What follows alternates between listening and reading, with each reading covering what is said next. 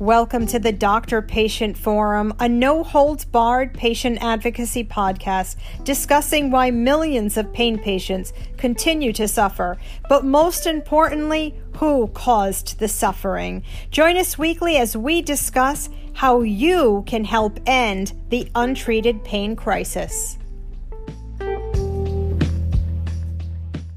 Hi, for those of you who listened to our last two podcasts, you know they were on Narxcare, which is a data analytics program that is attached to the PDMP, the Prescription Drug Monitoring Program, where they have risk scores on pain patients. And the information is put into the PDMP by pharmacists or pharmacy technicians. This podcast is with a pharmacist, and we do touch on that a little bit, but this is actually part 3 of a series on tips. So the first one was tips on what to say, what not to say when you're seeing a new pain provider. Part 2 was tips from a provider's point of view. And this will be part 3, which is tips from a pharmacist's point of view. Hey there, thanks for taking time out of your day and tuning into this episode of the Doctor Patient Forum podcast.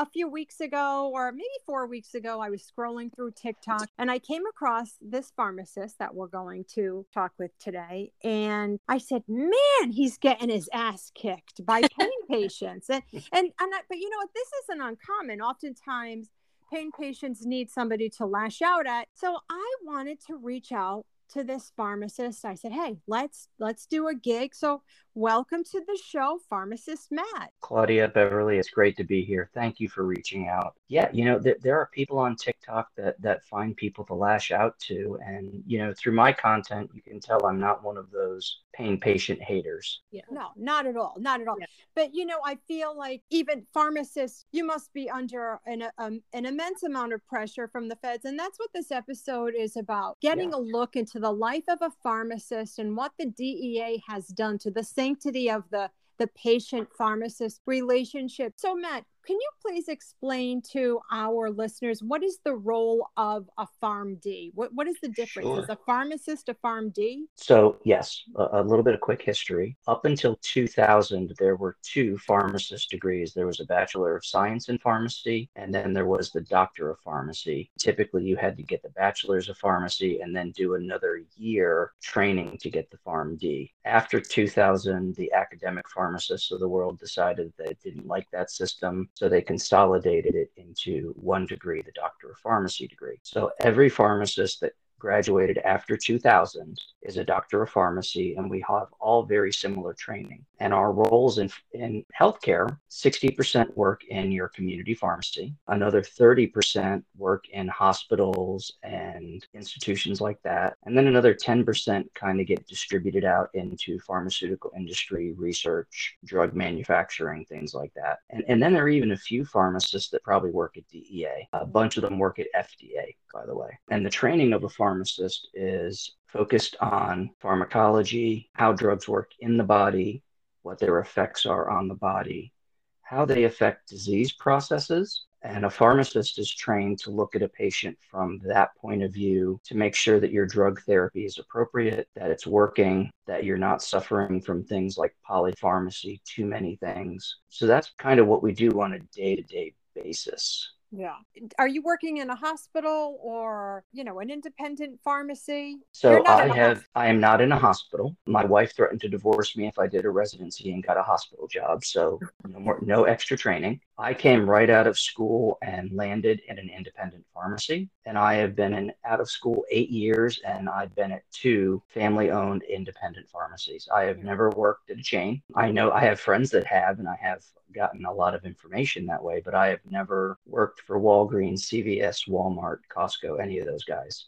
Okay. I am strictly a independent guy. So we're going to jump right into the lion's den. Somebody goes into because that's what people are tuning in for. Somebody goes to get their pain pills filled or their benzodiazepine or their Vyvanse, and the pharmacist tells them, I can't fill this controlled substance. And I wanted to talk with you about, my first question is, has the DEA interfered with what a pharmacist can fill? So the DEA in 2010 clarified the term, what's called corresponding responsibility. And you can find it in a publication called the DEA Pharmacist's Manual. That's about 110 pages summarizing the Controlled Substance Act and how it applies to pharmacies. So light reading, Matt. 110 pages of enjoyable reading. And before I took my law exam for the state of Maryland, I read all 110 pages. So corresponding responsibility has been ratcheted up. They have essentially said, if there is any doubt about the legitimacy of a controlled substance prescription, the responsibility is on the pharmacist to figure out if it is legitimate. And when I mean legitimate, I mean appropriately prescribed doctor-patient relationship. Then they say that if you cannot satisfy that, then it is incumbent upon the pharmacist to use professional judgment to essentially not fill that order. Now, you mentioned Vyvanse. You know, typically in my practice, ADHD meds are typically not a problem unless mom and dad are opening capsules and snorting them. Had that happen once, actually. That was not a fun evening, I tell you. But that was a diversion issue that we notified the physician and that was resolved. Typically, we don't have issues with ADHD meds, typically, unless it's an insurance issue. Pain meds, on the other hand, pain management, that's where it gets more sticky, because what you have happening is in 2010, DEA came out with this list of red flags. And I just happened to pull that list up. Pattern prescribing, irregularities on the face of the prescription itself. You know, e-prescribing has taken care of a lot of that, but you still have old school docs who will handwrite a prescription. And even up until a couple of years ago, we still had the occasional screwball try to alter it for a higher quantity. That still happens. You mean the person trying to get it filled tries to change the quantity? I mean, look, and that I just put out some videos about this. We're never going to change this system, right? And I think if we can just all recognize we'll never stop diversion. I would imagine that sending these scripts over electronically has cut down on it. You know, and of course, I mean, look at the wonderful results we've had, right? No overdoses in the country. Life is looking good. They're doing great, doing great things. Yeah, and the candy fentanyl as a parent scares the bejesus out of me. Typically in pharmacy, we don't have, unless somebody steals a prescription pad, you don't have to worry about someone altering prescriptions. It happens occasionally because people are people and there are bad apples in every group. But that's one of their red flags. Cocktail prescriptions. I don't know if you guys are familiar with the term Houston cocktail. I mean, we're familiar with some of the cocktails because they call it Holy Trinity. They call one like a prescription speedball. We know the stuff that is that what you're talking about? Yeah, that's what I'm talking about. I was just trained that the Houston cocktail was Xanax, Soma, and oxycodone. But, you know, cocktail prescriptions have pretty much gone away. So we don't typically worry about those. We still see a lot of people, like guys, I encountered this last week. I had 3 people come into the pharmacy with out-of-state prescriptions. They all had the same home address. Really? Uh-huh. So people are still being pretty shady at the pharmacy. That's too bad. Here's the problem. Well, wait a minute. Were they all in the same family? They all had the same address? Yeah. Oh, see that right there? No, thank you. I'm not feeling that shit either. But, you know, this used to be, I'm a second generation pharmacist. My dad has been doing it for 47 years. He can tell you about the time in the early 2000s when you would have people coming up I-95, stopping in at the pharmacy with that type of thing. The mom, the dad, the son all magically have the same maladies and the exact same cookie cutter opiate prescription. Mm-hmm. But to the most part, prescription drug monitoring programs, you know, being aware of these trends, that largely has gone away. Yeah. And once again, and it's been really successful, that too. So Matt, it sounds like you have to be a pharmacist, a police officer, a lawyer. And I can't imagine how stressful, because I remember I took a pharmacist deposition in my career as a court reporter, and she was being sued for manslaughter because she filled the wrong script. And I was watching her cry her eyes out because she, you know, a baby died as a result of this. And all I could be thinking of is, here's Pharmacist Matt. He's filling a script. A patient comes in to get their opioids filled, but maybe that patient lived 45 minutes further north, south, east, or west from the store. And now she's upset. Matt's upset. He can't fill it. And Matt, I mean, what if your train of thought? Because I have, I got bad ADHD myself, and I got to concentrate. This must be very nerve-wracking for you. It is.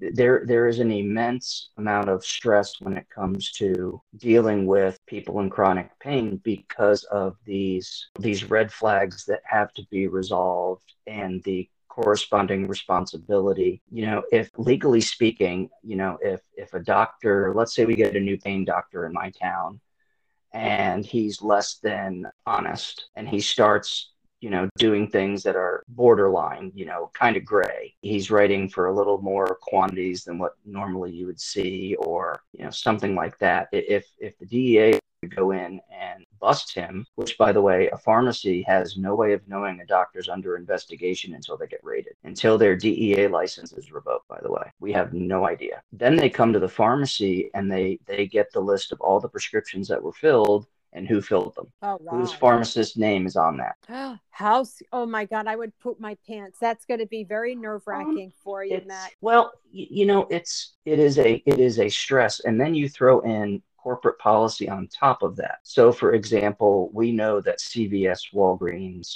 Walmart have all been sued by the DEA for inappropriate dispensing. And we know that they came up with the good faith dispensing checklist as a settlement out of one of those lawsuits. Oh, I hadn't heard about that. I need to look at that. Can you share that? That was word of mouth from a Walgreens pharmacist. I don't have that in writing. Okay. No, that's interesting. You said it also that the pharmacist is supposed to resolve red flags. What does that mean? Like, and how does the DEA know whether you did or not? Do you have your own like electronic health record system on the patient? So, how do they know that you looked into something? So this goes back to actually what your nurse practitioner friend wondered about. How do we document things at the pharmacy? The way it works is every single pharmacy has their own pharmacy software. CVS has their own corporate software. Rite Aid built their own. Walgreens and Walmart, they have their own internal software platforms. None of those platforms talk to my platform. The only thing I have in my pharmacy database is what our pharmacy puts in. So, for example, it's kind of like a mini EHR. We can put patient notes in. We can scan documents in. So, if a pain patient brought in their pain contract and wanted it put on file at my pharmacy, we could literally scan it into a document section and have it there for review. But as far as resolving a red flag, it can be a number of things.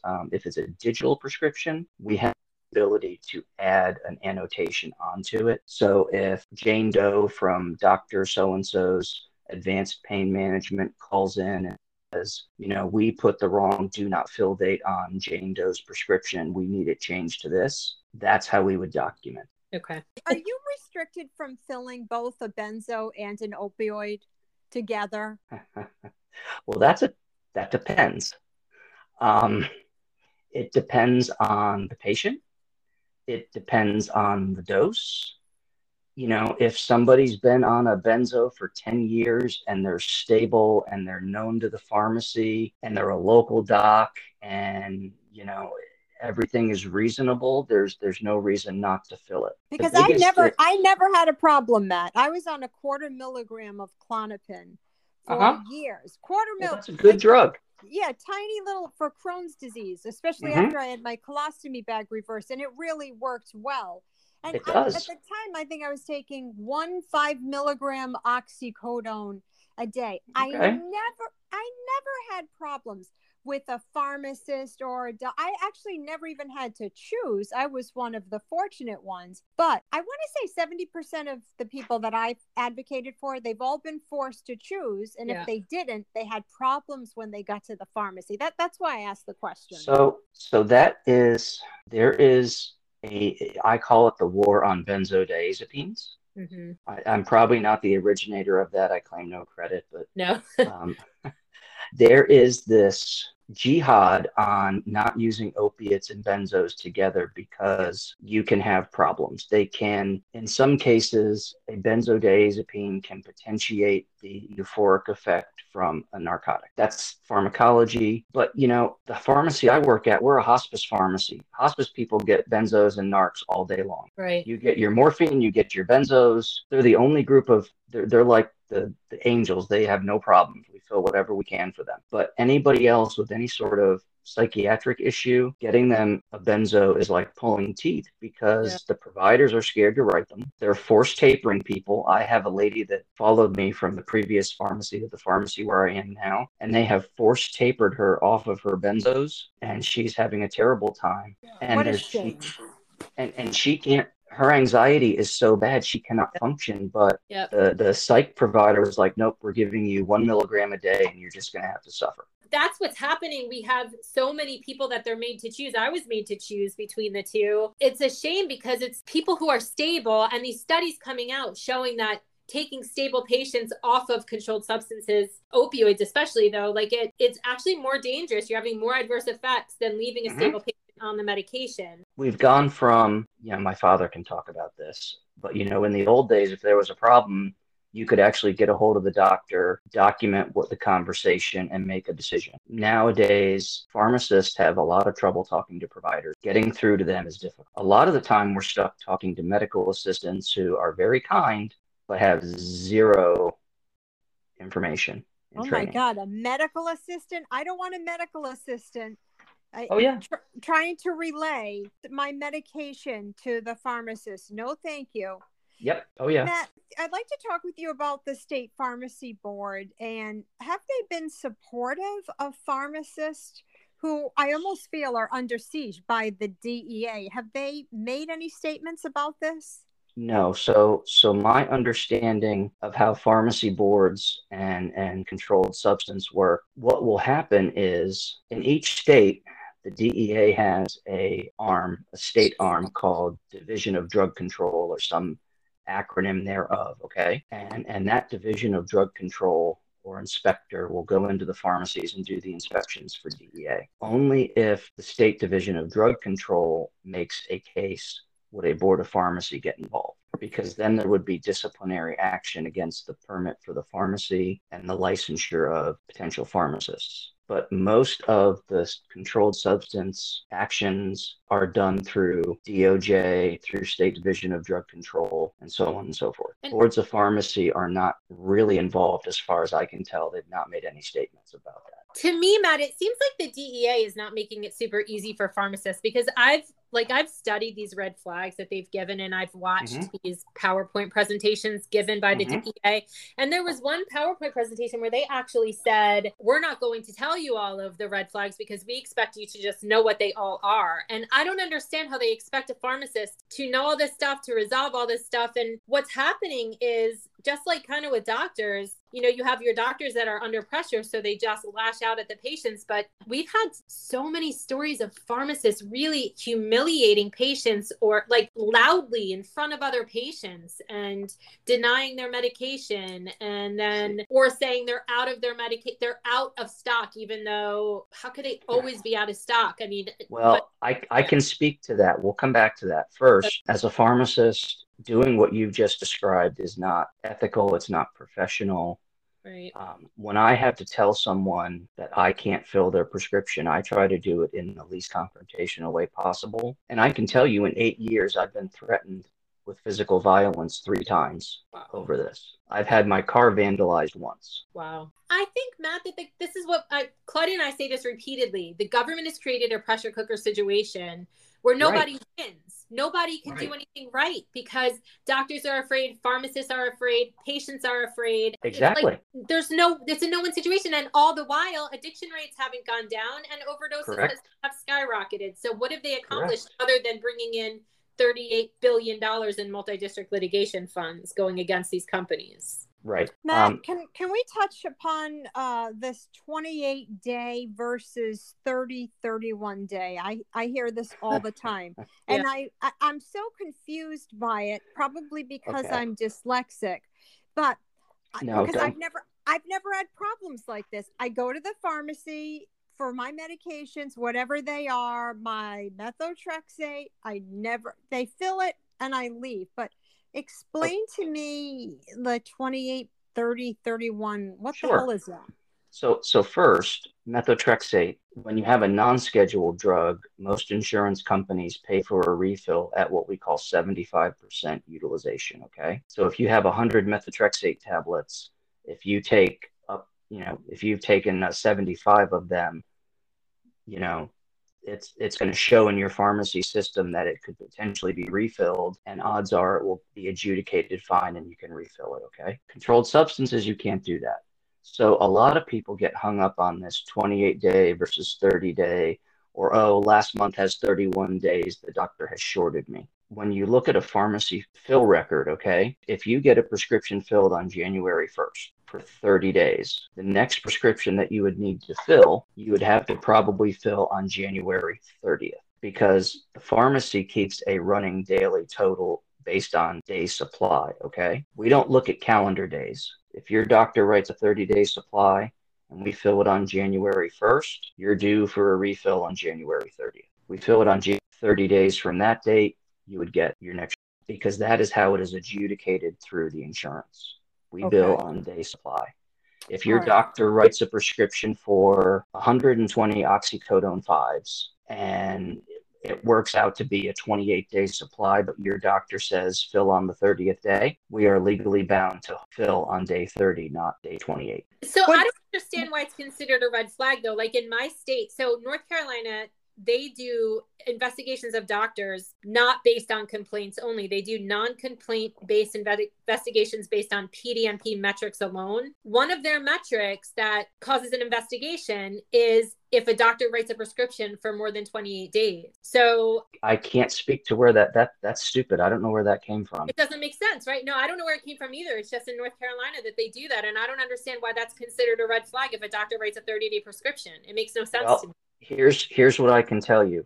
Every state, the state board, and Claudia saw the TikTok probably where I showed the Maryland State Pharmacy Law Book. Every state has the ability to adopt the Controlled Substance Act as is. The federal law says a state may be more stringent than the federal standard. You cannot be less. So, for example, in the state of Delaware, a controlled substance prescription is good for 7 days from the day written. In Maryland, they put a 120-day limit from the date written. Federally, there is no limit on the expiration of a controlled substance prescription, by the way. States are the ones that impose those laws. So it's very possible that North Carolina, through their state legislature, amended their Pharmacy Practice Act to reflect a 28-day opiate prescription. Yeah.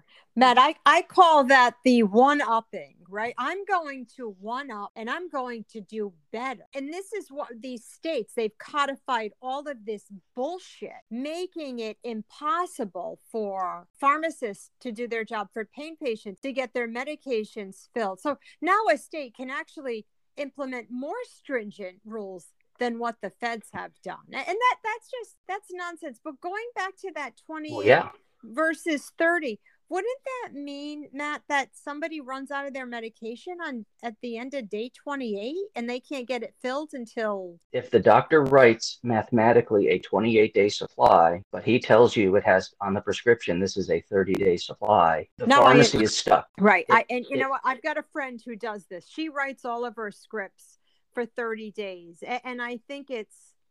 I don't know. It just seems wrong because we wouldn't do that to somebody who... needs their methotrexate, right? Right. I don't know. I don't know why doctors are doing that. I'm going to have to do more research. But Matt, we have somebody who submitted a question. Sure. And she said, I broke my back on July 9th and also my L3-4 disc has ruptured. I'm having a horrible time finding doctors to help me. My primary doctor is giving me 3 tablets of hydrocodone a day. It has not been cutting the pain. Well, I get my refill from him, called into CVS for it to be filled tomorrow. And the pharmacy called and said they have reached their limit and won't be getting it in. What does that mean? It is that time of year, unfortunately. The DEA, Department of Justice, regulates controlled substance manufacture in the United States. They have the ability to set quotas on how many units of a narcotic are produced per year. Do you know what the quota is?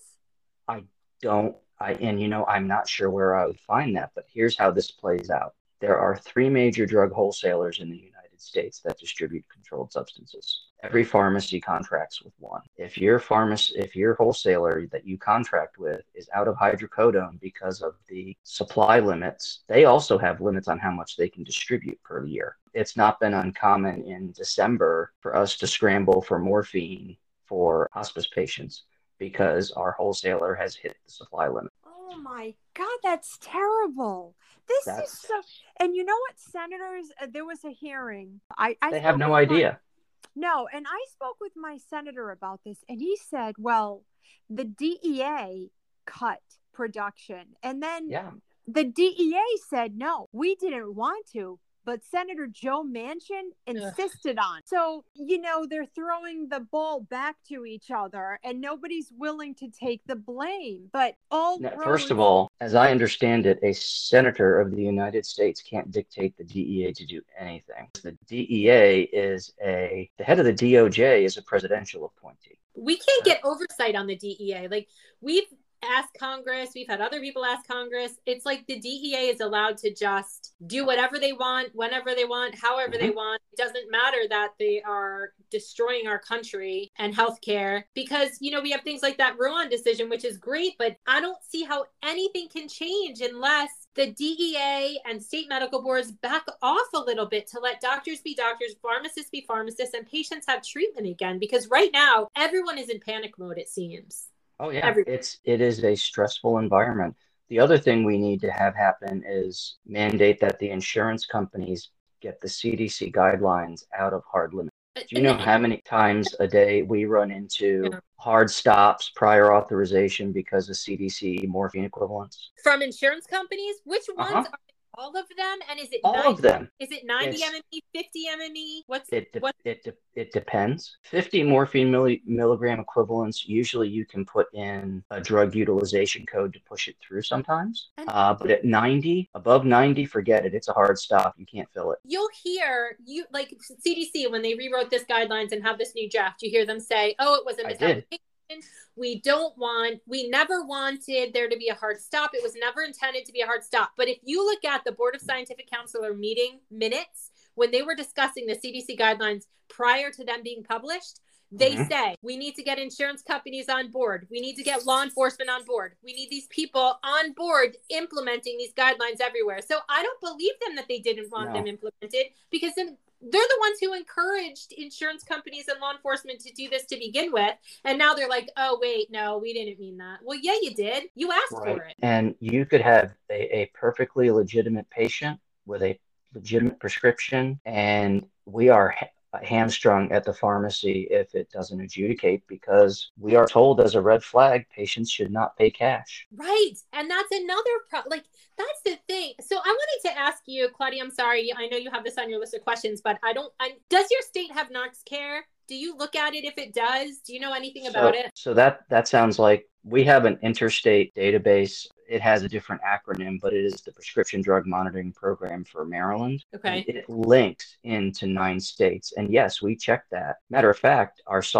pharmacy software provider just put in an automatic hookup to it. So I don't even have to go open a web browser and go into it. They put my credentials into the pharmacy software, and I can now click a button and I get a PDMP report. Yeah. I have caught people doctor shopping. Really? I have caught people pharmacy shopping. I have caught people doing all sorts of things. What are you supposed when you catch them? Are you supposed to call law enforcement? So technically doctor shopping and filling at multiple pharmacies is not illegal. What you do then is ethical pharmacist at that point. Let's say you've developed a real yen, as they say, for butalbital, acetaminophen, Fioricet for your migraines.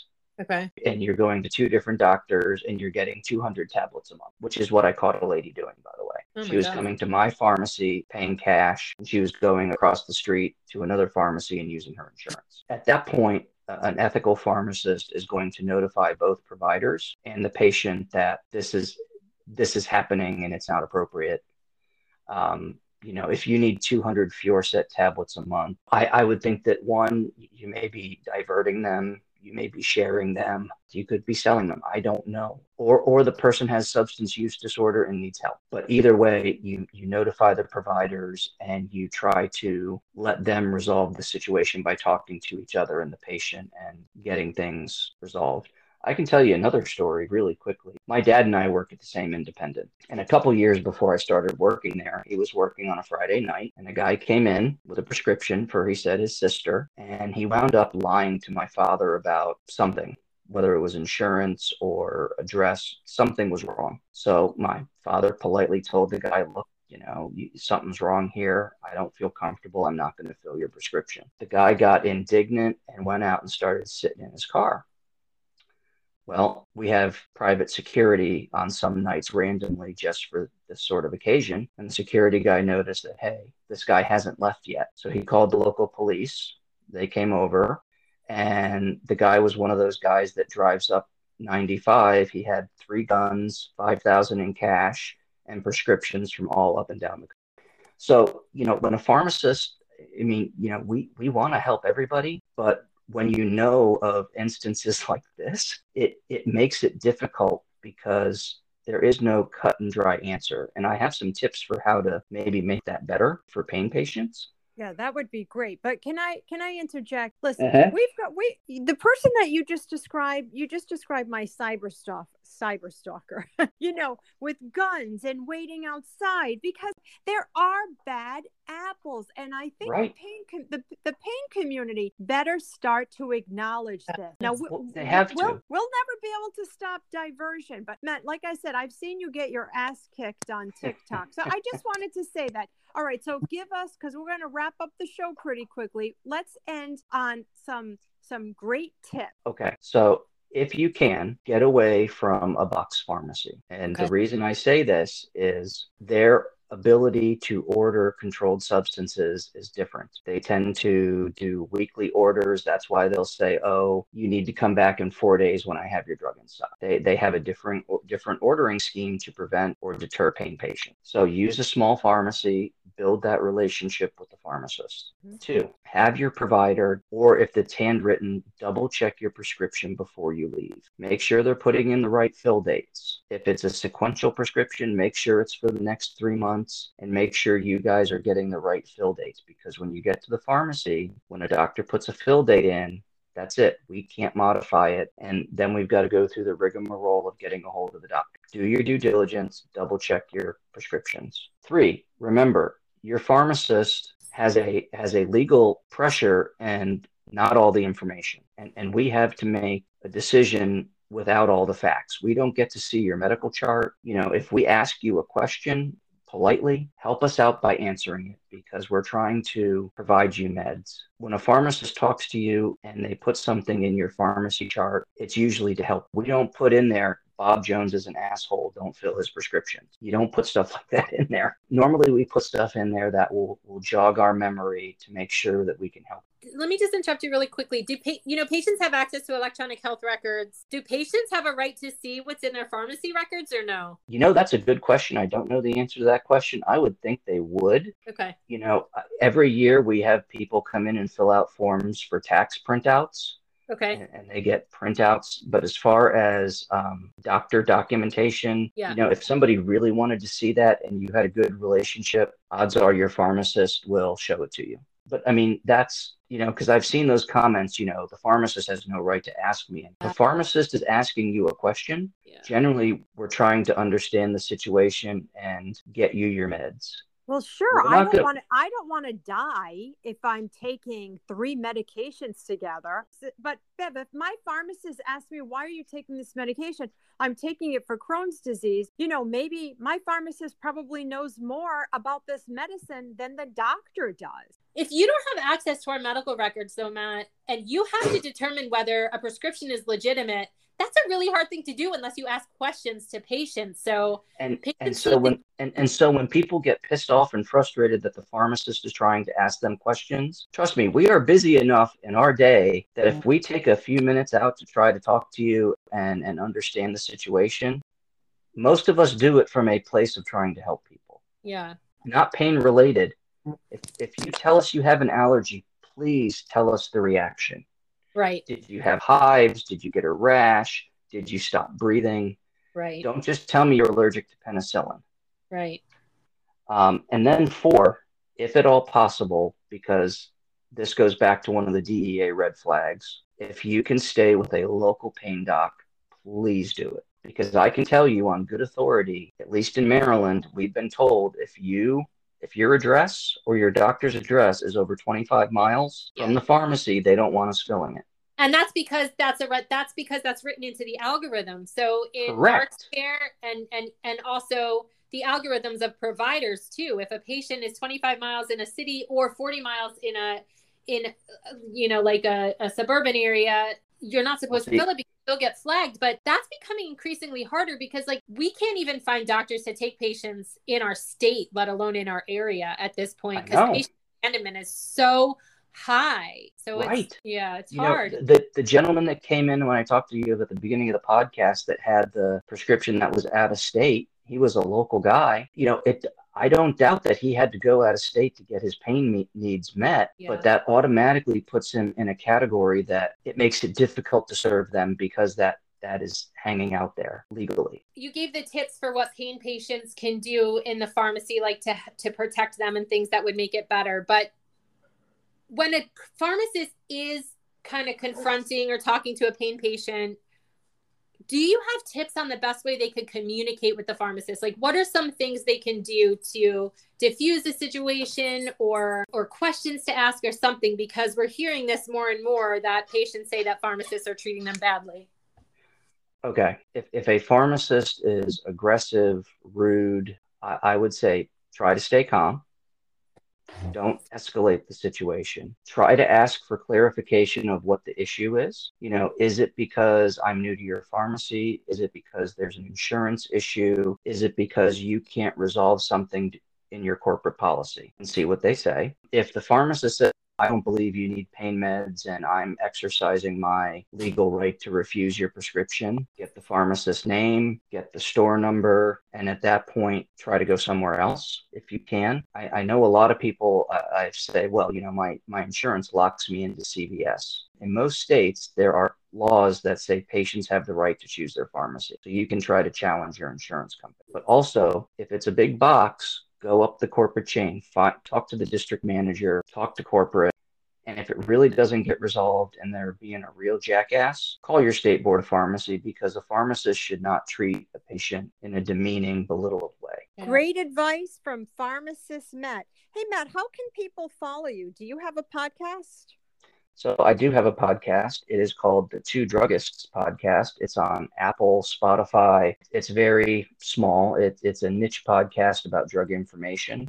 Matter of fact, my co-host and I next episode are probably going to do an episode on gabapentin. That's a drug that everybody on your forum probably has mixed feelings about. And you can also find me on TikTok as Pharmacist Matt. Those are the two ways that you can find me appropriately. Great. I'll link your podcast and I'll link your TikTok account in the show notes for you. Sounds good.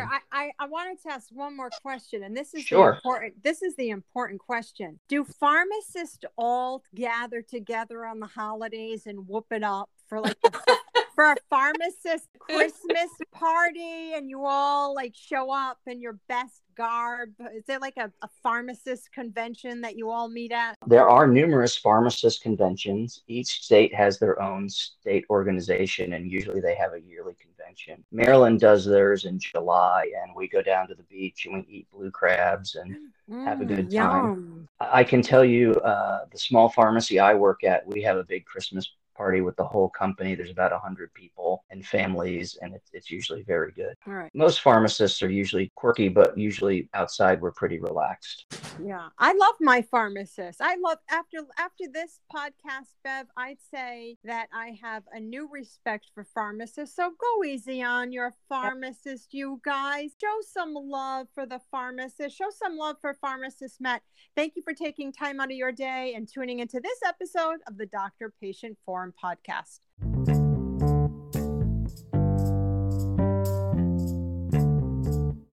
As you heard earlier in the podcast, Pharmacist Matt was talking about a good faith prescribing checklist that he heard about from Walgreens, but he hadn't seen it in print yet.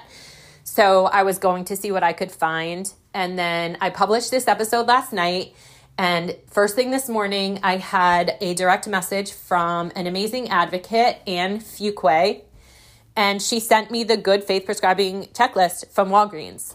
So we are going to link it in the show notes. This is why I love networking with other advocates, because we can pool our resources, share our information, help each other. We're all in this together, and we truly need to all work together to try to fix this because of the mess that's been created. So thank you so much, Anne, for sending this to me. I really appreciate it. Thank you once again for listening to our podcast. If you're enjoying our podcast, please follow us on Spotify, leave us a review on Spotify or Apple Podcasts, and share with anyone that you think might benefit from this information. If you have any comments that you would like to leave us about this episode, as always, please reach out to us at bev@thedoctorpatientforum.com or Claudia@thedoctorpatientforum.com. We look forward to bringing you the next episode of the Doctor Patient Forum podcast. Just a quick disclaimer that what you hear in our podcast is not to be considered medical or legal advice. We will always provide links in the show notes to give evidence for what we are saying.